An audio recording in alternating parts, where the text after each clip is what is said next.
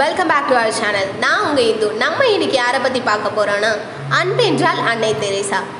ஒரு பெண் தன்னுடைய பன்னிரண்டு வயதில் துறவரம் புக முடிவு செய்து பதினெட்டாவது வயதில் வீட்டை விட்டு வெளியேறி தான் என்று இல்லாது இந்த உலகத்தையே தன்னுடைய குடும்பமாய் பாவித்து சக மனிதர்களின் வாழ்க்கை மேம்பட தன்னுடைய இறுதி நாள் வரை போராடி கொண்டே இருந்திருக்கிறார்.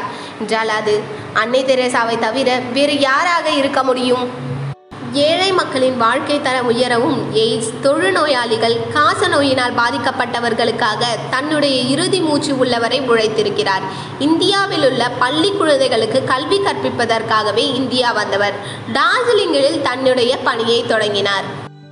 தொடக்கத்தில் பள்ளிக்கூடம் ஆரம்பித்த அவர் பின்னர் ஆதரவற்றோர் மற்றும் பசியினால் வாடுவோரின் தேவைகளை அறிந்து அவர்களது பசியினை போக்கிட எல்லா முயற்சிகளையும் செய்து வந்தார். அவரது முயற்சிகள் விரைவிலேயே பிரதமர் உட்பட இந்தியாவின் உயர் அதிகாரிகளின் அனைவரின் கவனத்தையும் அவர் பக்கம் ஈர்த்து அவர்களால் பாராட்டப்பட்டு வந்தன.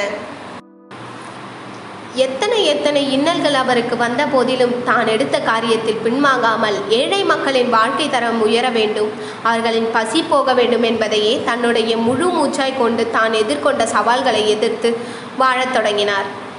அதன் பின்னரே கொல்கத்தா மாநகரில் அன்பின் பணியாளர் என்ற சபையினை நிறுவி பலரும் ஏழை மக்களுக்காக தொண்டு செய்ய வழிவகுத்தார்.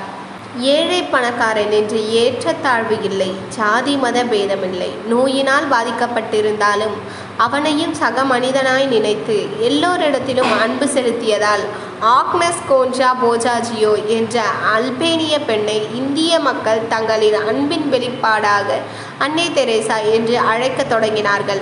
உலகமே போற்றும் அன்பின் வடிவமான அன்னை தெரேசா பிறந்த நாள் இன்று. நன்றி வணக்கம்.